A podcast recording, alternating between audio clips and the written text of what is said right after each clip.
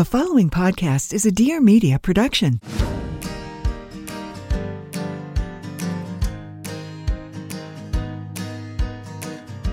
This is Being Bumo, a podcast for the modern parent that wants to be the best version of themselves while being the best parents they can be for their kids. We'll be spotlighting parents and experts who are not only inspiring, but also willing to share with us how it really is. Because as we all know, parenting can be equally as rewarding as it is challenging. We're here to make your life easier, a little less stressful, and help you navigate through this complex thing called parenting.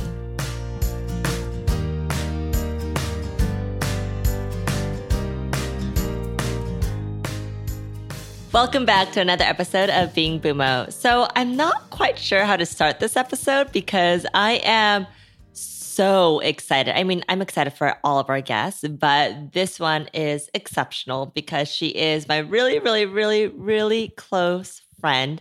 She is someone that knows my deepest and darkest secrets. And she has just been through I don't know, the highs and the lows with me. And she is someone that I've looked up to growing up and has become a really close friend. Her name is Suchin Pak. Some of you may recognize her name as she was possibly the coolest person ever, uh, still is, but especially when I was in high school. She was one of the few, if not the first, Asian American in mainstream media on MTV, on TRL. I mean, do you guys remember those days? I mean, hopefully I'm not the only one because that will make me feel really old. Honestly, I lived on MTV and TRL after school every single day. And every time I saw Suchin Pak, she was someone that I could relate to, that I was able to look up to and say, I can see myself in her. And through my discovery of Suchin Pak in my early days, it made me realize that I can pursue fashion, entertainment, media one day. And she really gave me hope as an Asian American teen girl. Anyway, Suchin Pak is an American journalist, TV news correspondent. She has covered everything from the MTV Movie Awards, Music Awards, Sundance Film Festival, and even appeared on The Oprah Show.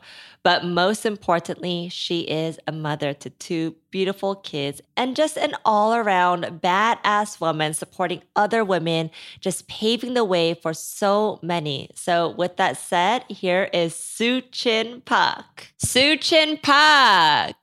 Welcome Yes. to the podcast. Finally. I am so excited. I just I just introduced you. You Yeah. didn't hear me introducing you, but I just didn't even know how to start this podcast because I know. I mean now I you love know how it feels. Yeah, I mean I love all of my guests, but I feel like I'm a little biased here today because you and I have a history and we just go way back. So I'm excited for this. Yeah. Well, now you know what it feels like when you came on our podcast. I was like, why am I nervous? I'm never nervous. It's just, you know, uh, there's just a lot of history and some of it is not for public consumption. Okay. Yeah, and that's not. okay. It's not. Um, but yes, we've known each other a long time and we've known each other through many phases. I think that's important. Mm, because you can have friends, right, that you've known a long time or that you've known really well, but it's like, you know, you met them at a certain point and that's where it is. But you and I met and we were, I mean, we, like I said, we've gone through many phases together pre kids. Wait, pre, no, you were married when I met you, right? was I? Were you with Alan? I don't know. Was I engaged? I think I was Maybe engaged. You weren't even because married. you were in New York Hmm? when I met you, right? Yep, pre kids, pre pre marriage for me too. Everything. And then Everything. we've just been, and you and I are the type of friends where we don't need to talk to each other every day or even every week or even every month, but it's like when shit hits the fan, I'm like, I need to call Suchin. That's all my friends. all Yeah. my closest friends, I can't tell you the last time I talked to them. Like we go a long time. You know, there's texting and that sort of thing, but I'm also not one of those people that uh, I like to get into it when I'm talking to my friends. So some time needs to pass, and also I need to have a little bit of time. Like I, I don't like to call them when I've got just the you know few minutes here and there. I, I'm not one of those check-in friends like that. I'm one of those like let's uh let's get in our pjs and get out the tissue and which which we'll be it. doing this weekend. yeah, exactly. That's how I like to do it. Um, so and you just have, and I think that's just like the new reality of finding your new tribe, right? Because when we're young, we have a lot of friends, and especially you, you've been in media, entertainment pretty much your entire life. I'm in fashion, and we have we constantly have a lot of these people in our lives, but you just only need a few that you could get real deep with and no judgment whatsoever. And I only have like not even a handful, just like three people in my life that I could do that with. So thank you for being you, basically. oh, thank oh oh my goodness, I love it. I love my tribe. and and also as you get older you know i've talked about this before a little bit i was never one of those people that um, needed friends like i had i always lived with my brother right and so that was a crutch for me because living with a sibling that you really get along with is Mm. like basically being by yourself only a little less lonely you know what i mean yeah. there's no you know and then i was always i was always one of those girls that just like needed to have a boyfriend always i was always looking for a boyfriend i was always with the boyfriend i was always fighting with the boyfriend i was always that girl in my 30s and then i turned 40 and i was like fuck that I need some ladies. And, you know, besides the parenting thing, that was the first thing of it. And then marriage gets complicated. And a lot of my friends and, you know, have gone through different, you know, things in their marriages. And that also, then you realize you're like, wait, that whole, remember when I signed up forever and ever and it was just going to be perfect and you were going to Uh-huh. be my soulmate? And you remember that? oh wait what what is this oh so that's not what that is okay i'm okay with that so then what do i fill the rest of my needs with and it's your girlfriends i never had a desire for that until i was much older That's so funny that you bring that up though, because I feel the exact same way. Like I just hate people. Like I've always hated being around people. And I think it's you're laughing like because that's other. you, right? And that's why we we, we instantly loved each other because we I both are just like antisocial people. I've always kind of identified as someone that wanted to be alone, but as I am getting older and going through struggles of my own, you're realizing or I'm realizing the importance of girlfriends. And I've never been that person. And honestly, you know, you and I have a really close mutual friend, actually, my best friend, Lynette. That's um, how we met. Yes, that's how we met. And I'm surprised that she's still my friend because I completely just like was not a good friend. Like if you looked up what a, a bad friend was, that was me. Like I was a definition of a bad friend, right? But she never left we're my terrible side. friends We're terrible. we're terrible friends i am the worst friend no i'm so glad you said that that is one of the funniest and truest things that you have ever that I mean that you've ever said. Yeah, we're terrible friends. I don't know if we can say her name, but Lynette is she is the best kind of friend. But that's what you need. You need the yin and the yang. But let's be Mhm. honest. I mean, Lynette hates people too. so find a tribe of people that hate everyone except for you. yeah, or we just find your tribe. You know what Yeah. I mean? Um, and that just happens to be our tribe of people is people that don't really like a lot of people. That's okay. That's okay. We just got each okay. other. I don't know if it's me, but I can never find a shampoo and conditioner that works for me. And is it weird that my scalp is just kind of gross? Maybe I've been using too much dry shampoo or products in my hair. I mean, I have to say, I've been styling my hair, especially with these new bangs. I've tried so many products and nothing seems to be quite right for my hair and my scalp. But lately, I've been using Gemmist. I took their quick two minute quiz, and their fancy schmancy algorithm matched me with the best shampoo and conditioner and a scalp bar. I have to admit, I had no idea what a scalp bar was, but it removed buildup and more. Is it magic? Nope. It is science. Also, you can save money by subscribing. You can save 20% on every order with Smart Subscribe and get free shipping. You can also try GemMist risk free with free and easy returns within 30 days, which is awesome. Also, did I mention that it's women owned? The CEO and founder, Allison Haar, is a mom of two. We love supporting busy moms out here, right? If you're ready to have the best hair of your life, try GemMist. Right now, my listeners can give GemMist a try and get 20% off their shampoo and conditioner. Right now, my listeners can give GemMist a try and get 20% off their shampoo and conditioner smart subscription. Smart subscribers already save 20% on each order, so this is an amazing deal. And with free two day shipping, you can have it as early as this weekend. Just visit gemmist.com to get your personalized recommendation and enter BUMO, B U M O, at checkout for 20% off and free two day shipping. That is gemmist.com, G E M M I S T.com, and enter code BUMO at checkout to get the best hair of your life. Hi, I'm Pia Baroncini, the creative director of LPA, an entrepreneur, a wife, and a dog mom based in Los Angeles. This is my new podcast, Everything is the Best, where we basically ask interesting people, how did you go from zero to yacht? I'm always curious how the hell people became successful, and I figured you would be too. Get on the internet with me. Let's laugh, let's cry, let's overshare, and let's get inspired to live our best lives. Check out new episodes every Wednesday. It's all for you, baby. Thanks for listening. Love you, mean it. Okay, so we have a lot to cover today. Okay, okay, let's do it. we're gonna dial it a little bit back before we kind of get into parenting and relationships and all of that. But I want to go back to when I first discovered you, which I'm sure a lot of people have discovered you in their living room in the 90s, or is it the early With 2000s? bright red hair, fuchsia With hair, bright red hair, panic, yes. panic hair. And so, as an Asian American living in a predominantly all white neighborhood, I've always secretly loved media, loved fashion, but never was able to identify with the people that I saw, right? And so when I discovered you, I was like, whoa, she looks like me. I could have a cool job like her one day.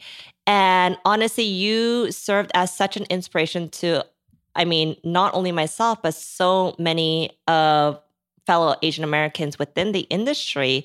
But you recently came out with a story of your own, of your experience of racism and kind of I, I, can't even imagine how hard it must have been back then because our generation now is quote unquote woke, right? So everyone is like trying to speak up and you know fight justice but back then it was frowned upon to talk about that i mean you are not allowed to talk about that especially as a woman of color right so one how was it like being one of the if not the only asian american in mainstream media and two, why did you decide to come out with your story? I think, you know, I mean, those are such big questions that I'm still, you know, finding answers to because you have to realize that I'm such a different person today than I was when I was there, right?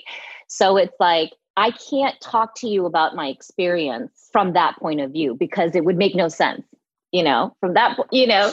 So so i'm still reprocessing a lot of it and and i'm reprocessing the trauma and i'm reprocessing the learnings. And because back then like you said it, just was a totally different conversation you know not only outside but within yourself. Like i didn't feel like i had been as wronged as I realized much later in life when I was looking back and thinking about all the things that had happened over the years. So, to answer your question, I think being, um, you know, one of just a handful of um, Asian Americans, but also Asian Americans within a different context. I think we saw a lot of Asian Americans as like extras, you know, mm. on TV shows. And we saw a lot of Asian American women as anchors on newscasts, you know, local newscasts when I was growing up. That was like a really big thing.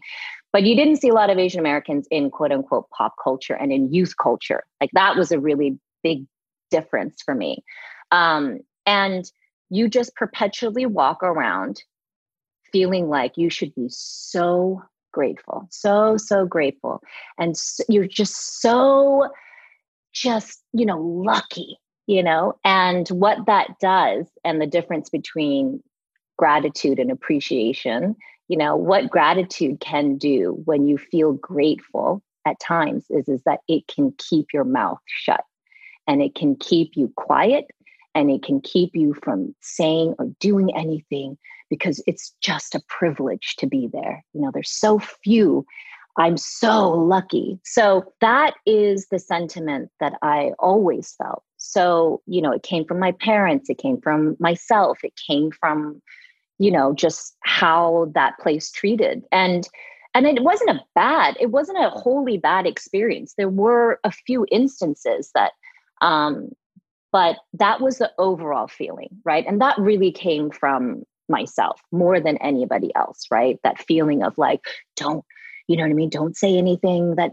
you know could jeopardize your spot gee you know like you're barely, you know, invited here anyway. You know, you're the plus one to the plus one to the plus one, you know, like your name is like in pencil on a list somewhere that can easily disappear. So that's that. Well, I, Uh, first of all, I don't think you're the plus one. I mean, you might have felt that way, but when I turned on MTV, like you were the one that I was watching. Like I didn't care about anyone else, but you were the only one that I really cared about.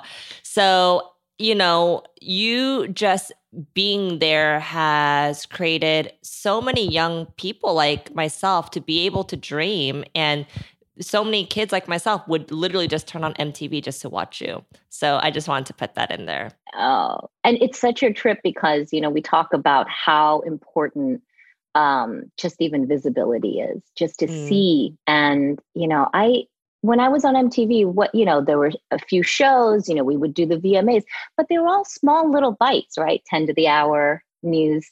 You know, it wasn't like I was on all the time, but you did you don't need that. You just need that one image. You need that one minute.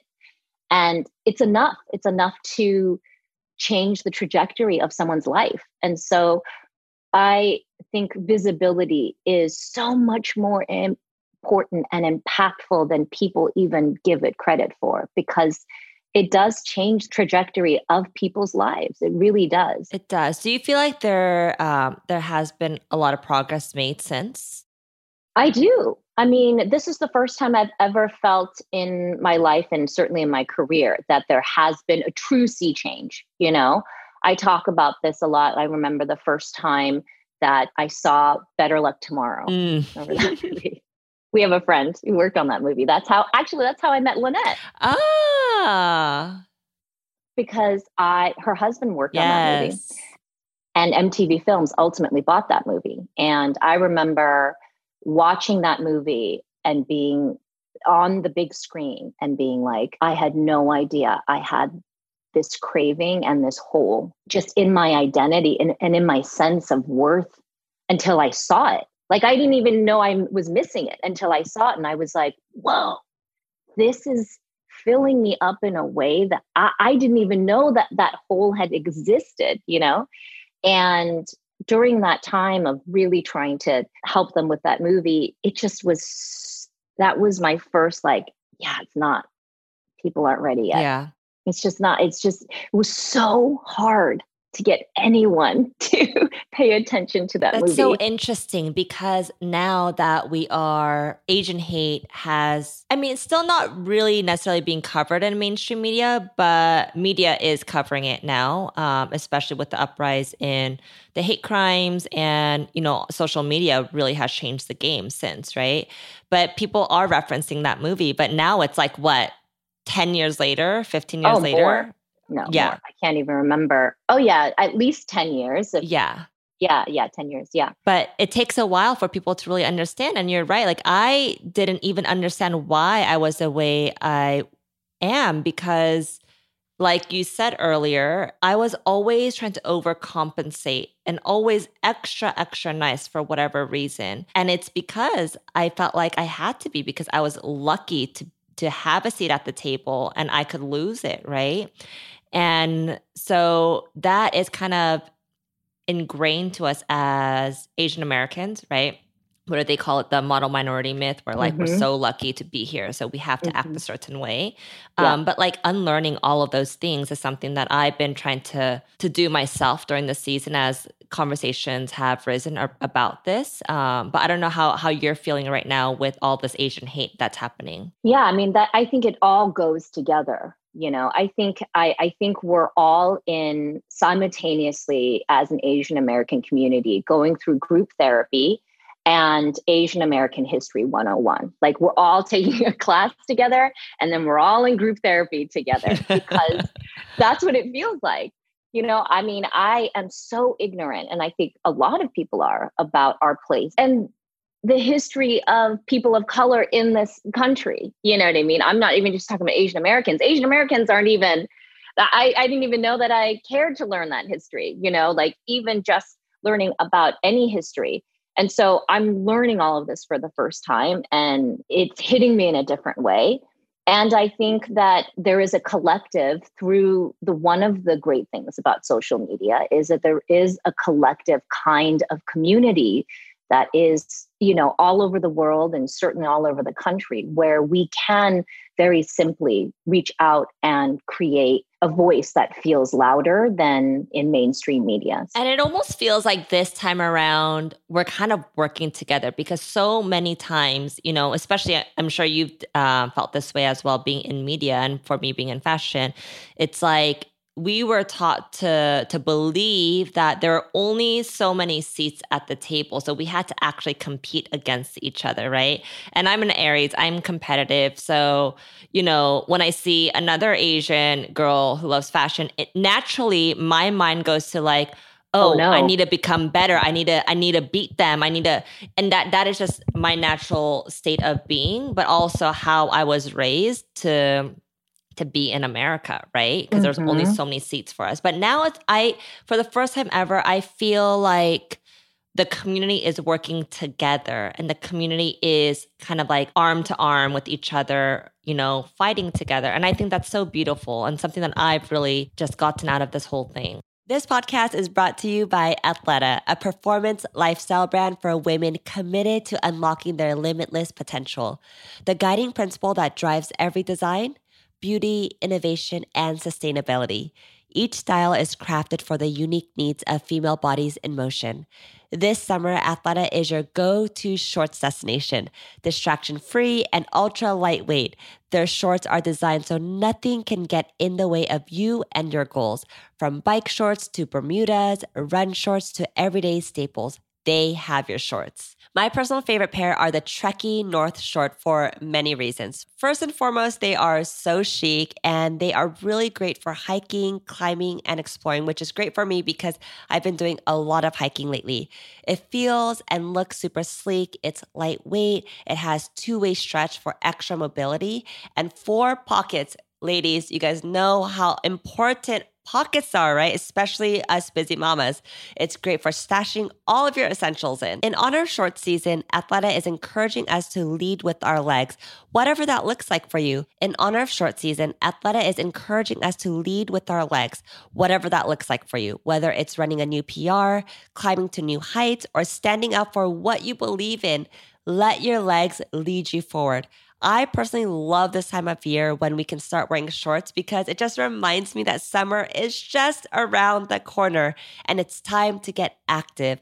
I personally used to hate showing off my legs for whatever reason, but my legs are strong and they are powerful. And as a mother, I'm super proud of how strong they are. Summer is the time to celebrate the legs that move us forward. Find your new favorite pair of shorts at Athleta and let your legs lead the way. Visit Athleta in stores or online at athleta.com to shop their full range of shorts available in sizes from extra, extra small to triple X.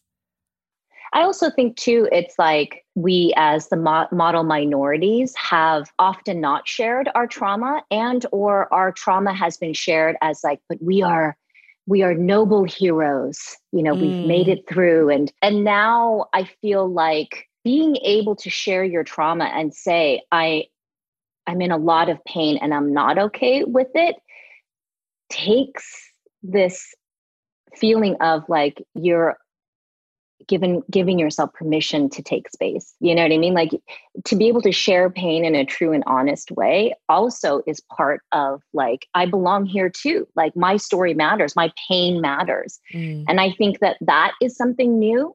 And i think that that's something new that's being recognized even by people outside of our community that i think even you know some of my white friends who kind of see Asian, you know, success and, you know, see the the how perfect or how well we've done and can't even fathom that there's so much pain and trauma in our communities.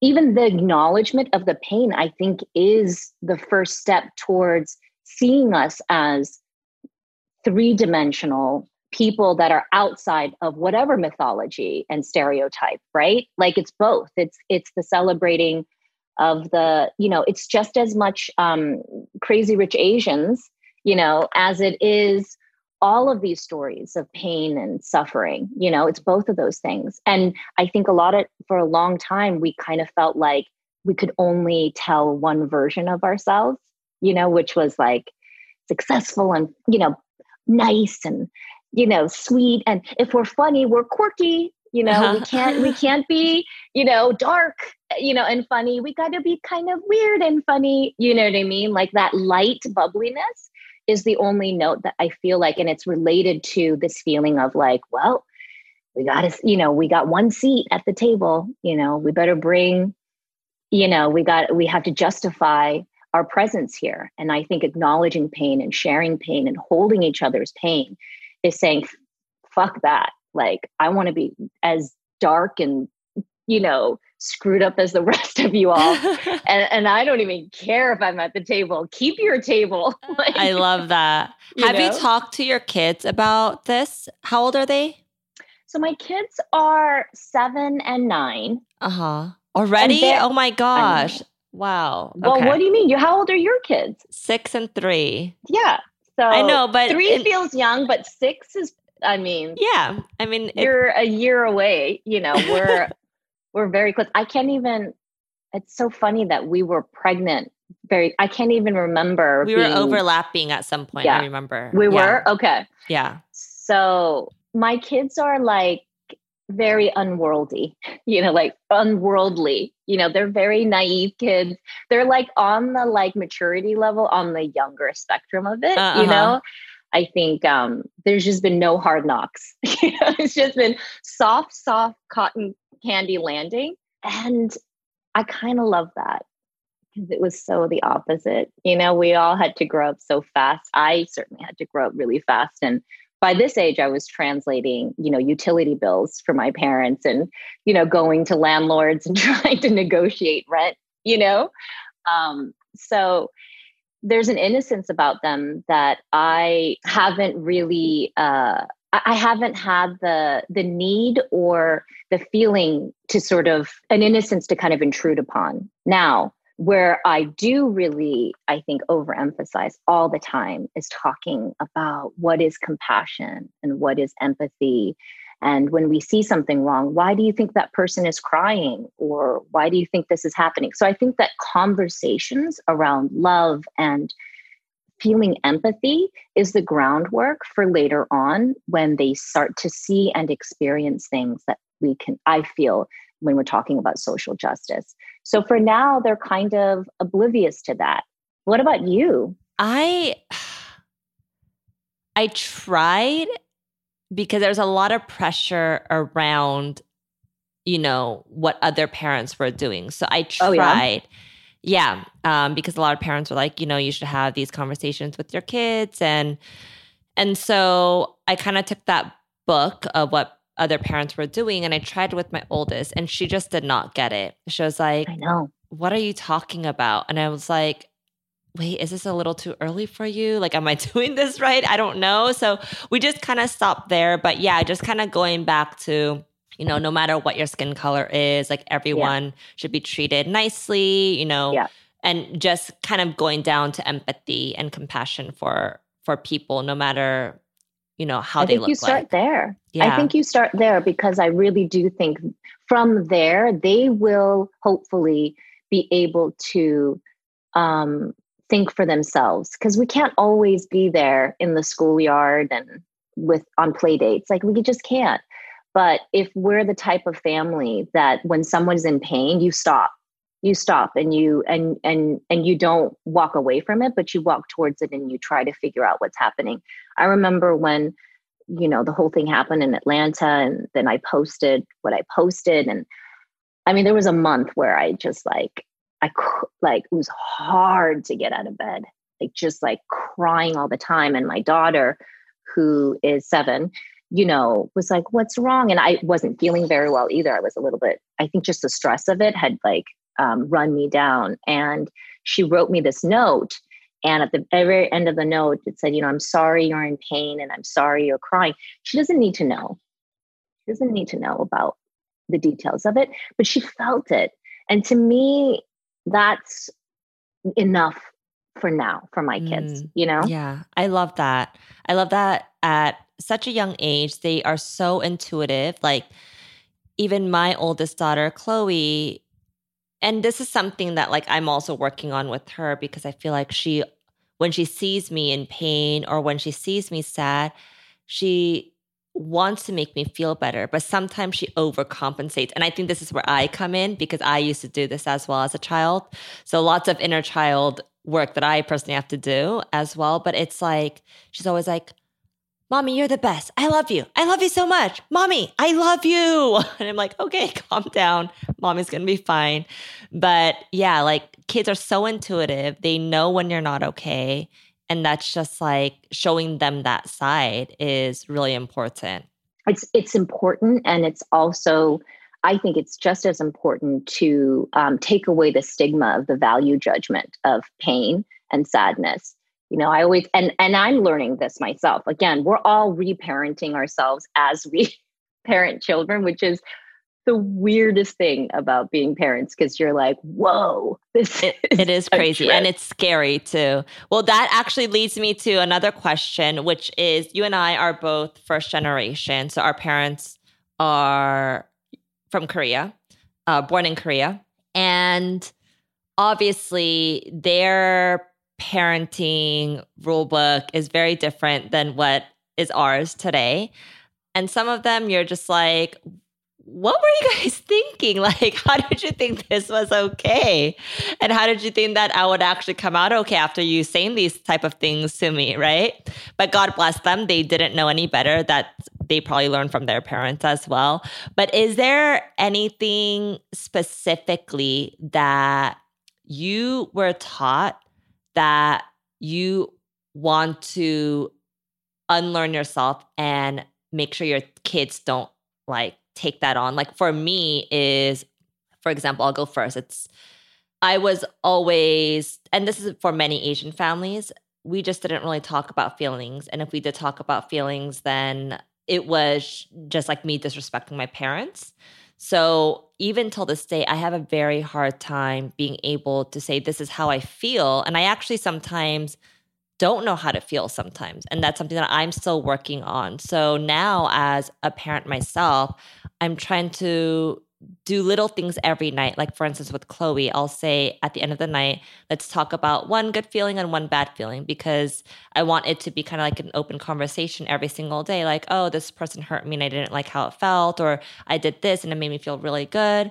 Whereas when I was growing up, any bad feelings were not talked about. And so normalizing bad feelings, making sure that's part of our daily conversation, that's something that I'm doing. So I don't know if there's anything that you've kind of want to unlearn.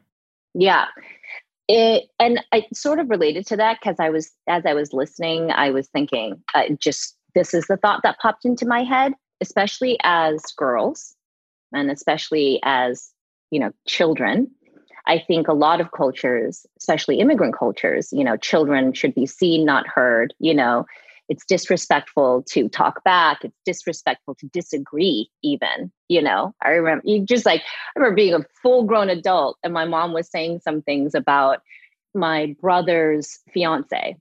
And I was like, Mom, like, you can't say that stuff. And she said to me in Korean, she was like, I'm your mother. Like, I can, if I can't say this stuff, then who can say this stuff? And I'm like, no one, no one should be saying these terrible things about anybody. Like, uh-huh. especially that. Like, I don't want to talk about that. So anyway, I remember we got into a big fight and she was like, well, then I guess I'll just keep my mouth shut. I guess, you know, and anyway, what the thing that came up for me, and this is something that in the past few years, I think we've talked a lot about and I've been reading about is we are all born with our own very strong guidance system. I think as children, it's even stronger than as, as adults because we learn to ignore it. And this guidance system, it can also be called instincts. It can be called that gut feeling that you have. And kids, that's all they have. They are they're such survival mechanisms. You know what I mean? Like before language, they have to know what their instincts and their intuition is telling them. And I think as we get older, especially as women, and especially as Asian American model minority myth women, we push that down and we quiet it. So, you know, in the most dramatic sense, it's, you know, you get in an elevator that I, you know, it's like my greatest fear is elevators in a small building and the elevator opens up and there's a man walking in and your gut is like, get off the elevator but it's like no we don't want to be rude. We don't want to be mean. We don't want to you know cause so you okay so there's that extreme version. So i think about that a lot because i i so believe especially as kids they have such a strong instinct. And what i try to always work with my daughter is if it doesn't feel right it's not right. And i don't care what anybody is telling you I don't even care if it's me that's telling you if it doesn't feel right. And I would say, like, does it make, do you get a funny feeling? Do you get, does your, tum, you know, does your stomach, you know, get tight? Like, I try to really give that, empower her to use her instincts just as she would her vision, her sight, you know, her hearing, all of her senses. Like, that is just as important, if not more important. And I look back at my childhood and I think about, you know, some pretty dicey situations that our parents have put us in. And that feeling, I I still I can close my eyes and in 2 seconds I can conjure up that feeling of that moment when I knew something wasn't right and I didn't feel like I could say anything.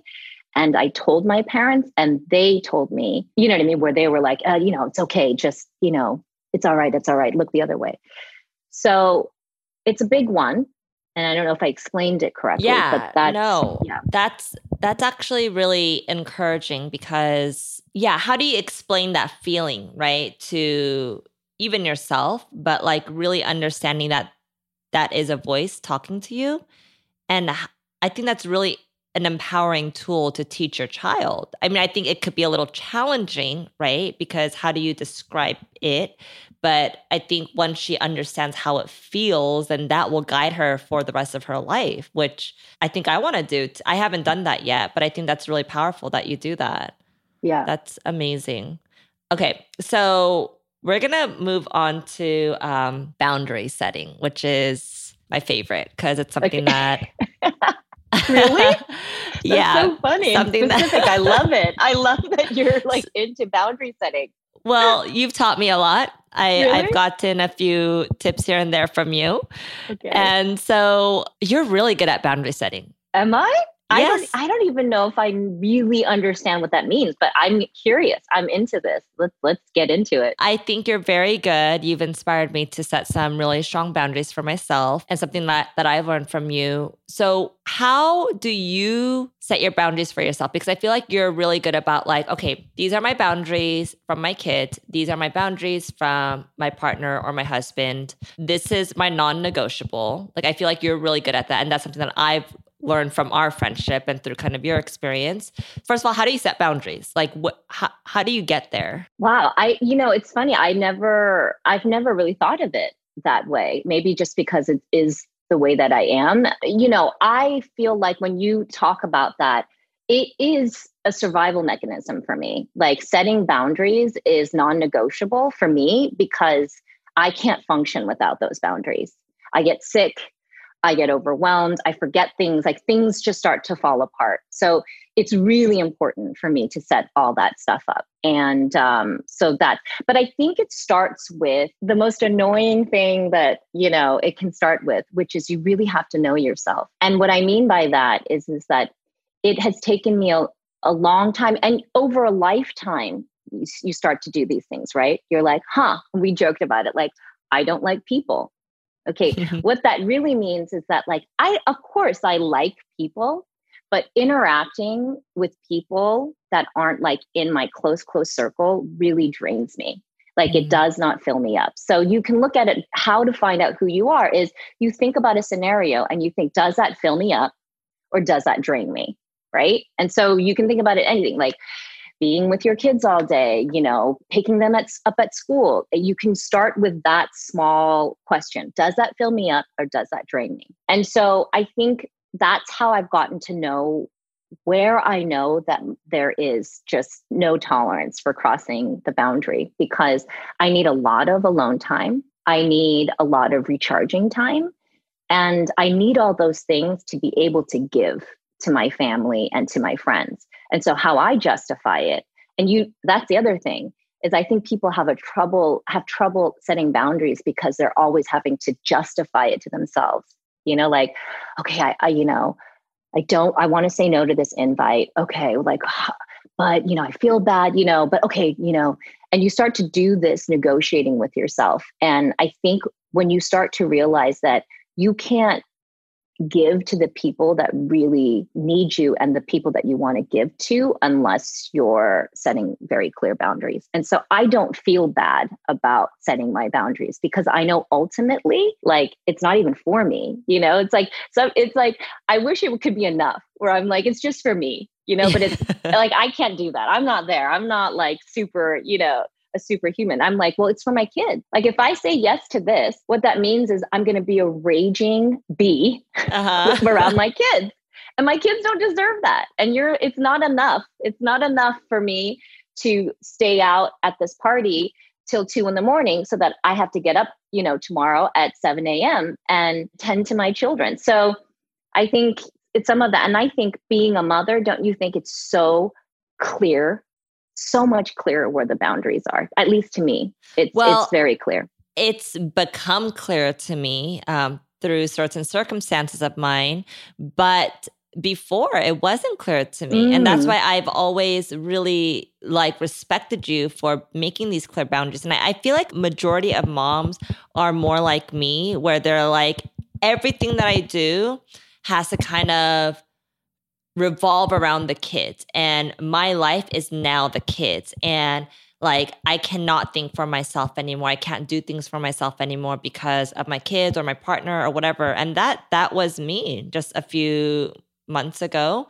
And so I think it's really important that people set these clear boundaries because I mean, you're going to be a disaster. I was a disaster. Um, because you can be in the room but not present. I mean, that's the thing we trick ourselves, right? I mean, I haven't been present for yeah. over like five years of my life. And I feel like I'm now finally being present for the first time ever because I, I've made these very clear boundaries. Thanks and, to uh, Suchin Pak. by the way, I, I I'm the same way. I think the first few years I probably just woke up maybe a year year or two ago. Before that, I was same same as you. Well, like I'm here, I'm making the lunches, you know, complaining through it all, like resenting everyone, blaming everyone, but I did the lunch. Just got a hot lunch, and you know, it's like kids are happy. That? That's all that who matters. that garbage. By the way, like the kids don't want that either. They'd rather no. have crackers and you singing silly songs and like you know what I mean, doing that versus like a hot curry lunch with you know miso soup. Like they're like, I don't even want to eat this. You know. But if that brings you joy and that's what you do, then so be it. But definitely that does not bring me joy because I don't even know how to cook a hot meal. So, all right, I have a million gazillion more questions for you, but I feel like I just need to stop now because I feel like you and I can just go on for hours. This is so uh, fun. I know this is a lot of fun. So, if there's one advice that you could give parents that are kind of struggling to find their true self, their true identity, their happiness, um, outside of their kids, I think that's a big struggle for a lot of parents. Like, who are they outside of their kids, right? What would that one advice be? To me, it's always been books and not parenting books. You know, I have a few few books that have throughout my life just like put me on the path and continue to put me on the path. And so my answer to that is is that if you're struggling to be a better parent, it's not turning to parenting advice it's really looking about all of the ways that that you are not fulfilled in your life right? And and that has not almost nothing to do with parenting. I think good parenting is just a byproduct of a really really in tune and present and grounded person. And that's much more difficult work than like reading about a parenting book and putting your kids to bed at a certain time and making sure they eat their vegetables. That's a that's way easier and much more distracting than the real work which is the work of being a very present grounded person that is attuned to your own feelings your own emotions your intuition all of that you know? I think that that is really difficult work and but at the same time i think it's it's the most inspiring work and it's the work that is the long lasting answer right? Because we can get on these like fads you know of like okay we're not you know we're going to do this you know we're going to do this type of parenting now and we're going to do these types of classes and cognitive behavior you have all these fads but i think at the end of the day that is all uh, just a byproduct of being a much more grounded and present person. And for me because i'm an introvert because i'm a reader there have been books that have always given me that. I love that. I've been reading a lot of books lately and I have to agree with you. I felt like that was a missing piece to to my puzzle which I didn't really make time for before. or I didn't really have the time for before, but yeah, I mean, I I'm going to have to get your book list at some point. Yeah, we'll share our book list. I think everybody we we should share our book list with the listeners and and and all that because I'm sure they would love to hear your book? I'll leave it in the podcast notes, show notes. I'm going to ask you for some of your your top books later. So, thank you so much Suchin for doing this. Can you tell us a little bit about your podcast before we sign off and where people can find you? Yes. So, you can find me at Suchin Pak um, on Instagram and then at add to cart pod which is our podcast instagram and i just started this new podcast because i'm sure nobody's ever done that in this quarantine time. So I started a new podcast with a friend of mine, Kulap Vilaysack, and it's called Add to Cart. And on the surface, it's just about all the things that we buy and add to our carts that say something about who we are.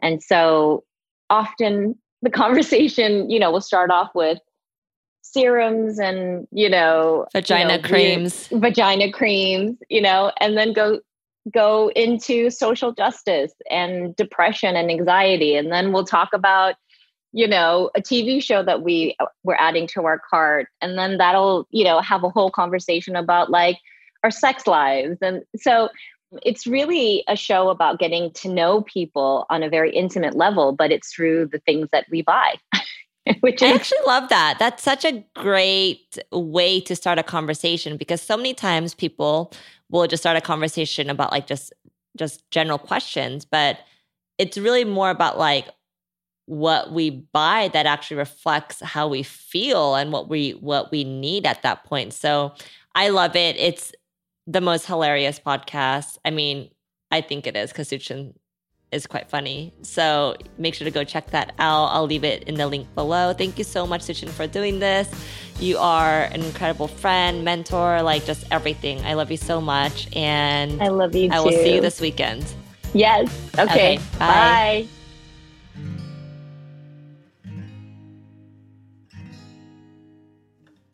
I hope you guys enjoyed today's episode. If you liked it, please take a second to rate, review, and subscribe. It really is the best way to support the show. Also, if you want to see more of us, head over to our Instagram and follow us there at Bumo Parent. And to learn more about Bumo Brain Virtual School, follow us at Bumo Brain or head over to bumobrain.com. Thank you guys so much for listening, and I'll see you guys next week.